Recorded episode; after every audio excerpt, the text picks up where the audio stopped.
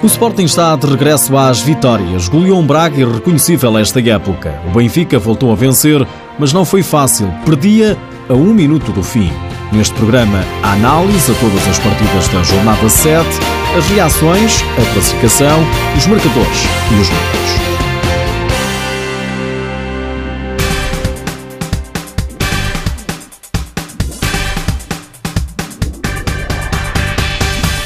O Sporting tinha perdido com o Benfica, tinha deixado de fugir o primeiro lugar na Main Round da Liga dos Campeões. Já se falava em crise, mas a equipa de Nuno Dias regressou aos triunfos e logo com uma goleada diante do Sporting de Braga.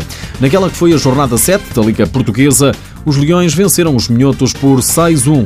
Aos 6 minutos já venciam por 3-0. Os golos foram da autoria de Léo, Dieguinho, Rocha, marcou 3 e Vitor Hugo na própria baliza. Para o Braga, marcou Cássio, antigo jogador do Sporting. Arsenalistas que atravessam uma grave crise de resultados estão apenas a um ponto dos lugares de descida. Já o Sporting passa a somar 16 pontos, a 5 do Benfica, que derrotou o Belenenses por 3-1. Não foi um jogo fácil para os encarnados. O Benfica perdia por 2-1 a um minuto do final. O treinador das Águias, Joel Rocha, assume que o jogo foi complicado. O principal objetivo foi conseguido, que é hum, a soma dos três pontos e a vitória. A forma como foram obtidos de forma hum, difícil.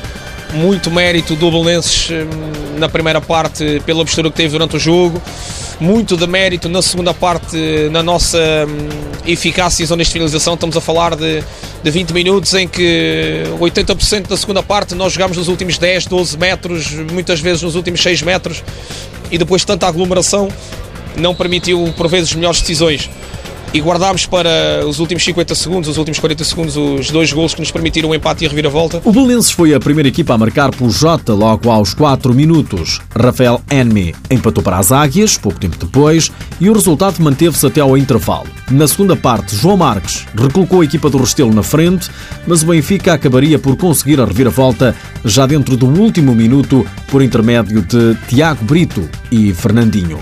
Alípio Matos, treinador do Belenenses, elogia a atitude dos jogadores azuis que mereciam pelo menos o empate. Foi, foi pena. Foi pena, foi um pouco inglório todo o esforço que fizemos ao longo do, do, jogo todo. Mais Benfica, nitidamente, durante, durante o jogo todo, mais Benfica, que dominou o jogo. Mas nós tivemos uma atitude fantástica, nós em todos os momentos muito concentrados. E depois, a 50 segundos do fim, tivemos dois momentos de, de, de desconcentração, o que nos levou a ser eh, fatal para perdermos o jogo.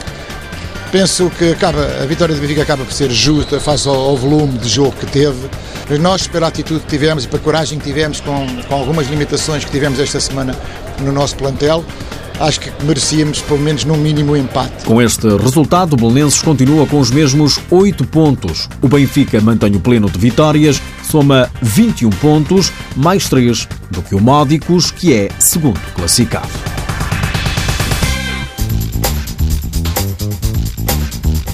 Módicos que tem sido a grande sensação da época. A equipa de Gaia segue no segundo lugar, à frente do Sporting, com apenas uma derrota. Desta vez, a vítima foi o Burinhosa. 5-0 foi o resultado, não fez a coisa por menos.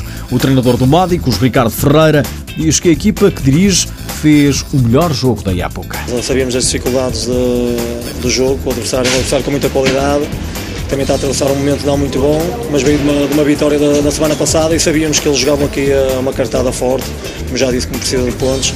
Mas a minha equipa entendeu bem o que era pedido e acho que desde o início do jogo tivemos, fizemos um jogo espetacular. Até acho que mesmo, posso dizer mesmo que foi o nosso melhor jogo da época.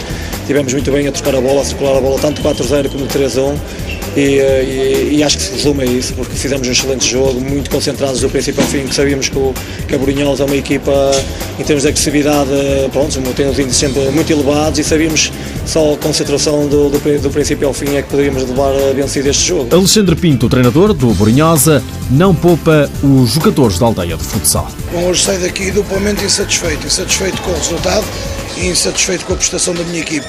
Durante mais de 30 minutos fomos apáticos, amorfos, sem qualquer tipo de, de ambição e isso custou-nos muito caro. Uh, um jogo irreconhecível da, da, parte da Brunhosa, que o Módicos vence com inteira justiça. Parabéns ao Módicos e quanto aos meus jogadores e à minha equipa, terão que ter outra atitude e outra mentalidade se, se queremos realmente pontuar uh, mais vezes e obter mais vitórias.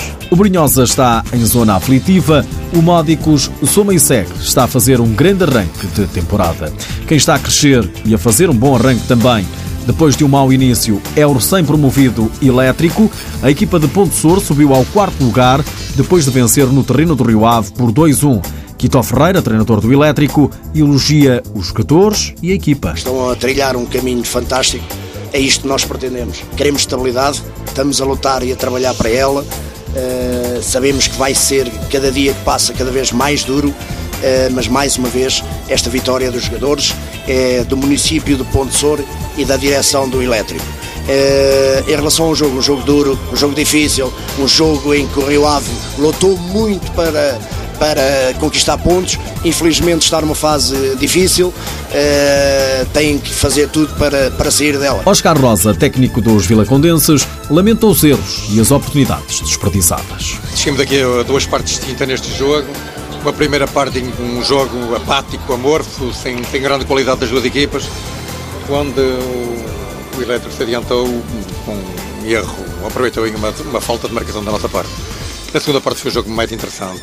As equipas procuraram marcar, nomeadamente nós, tivemos mais oportunidades, mais caudal ofensivo, mas infelizmente mais do mesmo. Quem não marca não pode ganhar, a eficácia foi, foi baixa e, portanto, mais uma vez, perdemos um jogo em que não merecíamos e isso claro, depois reflete na classificação. O Rio Ave é o último classificado, tem apenas 3 pontos, ainda não venceu, empatou três vezes. O Fundão venceu em casa o Futsal Azemais por 6-3.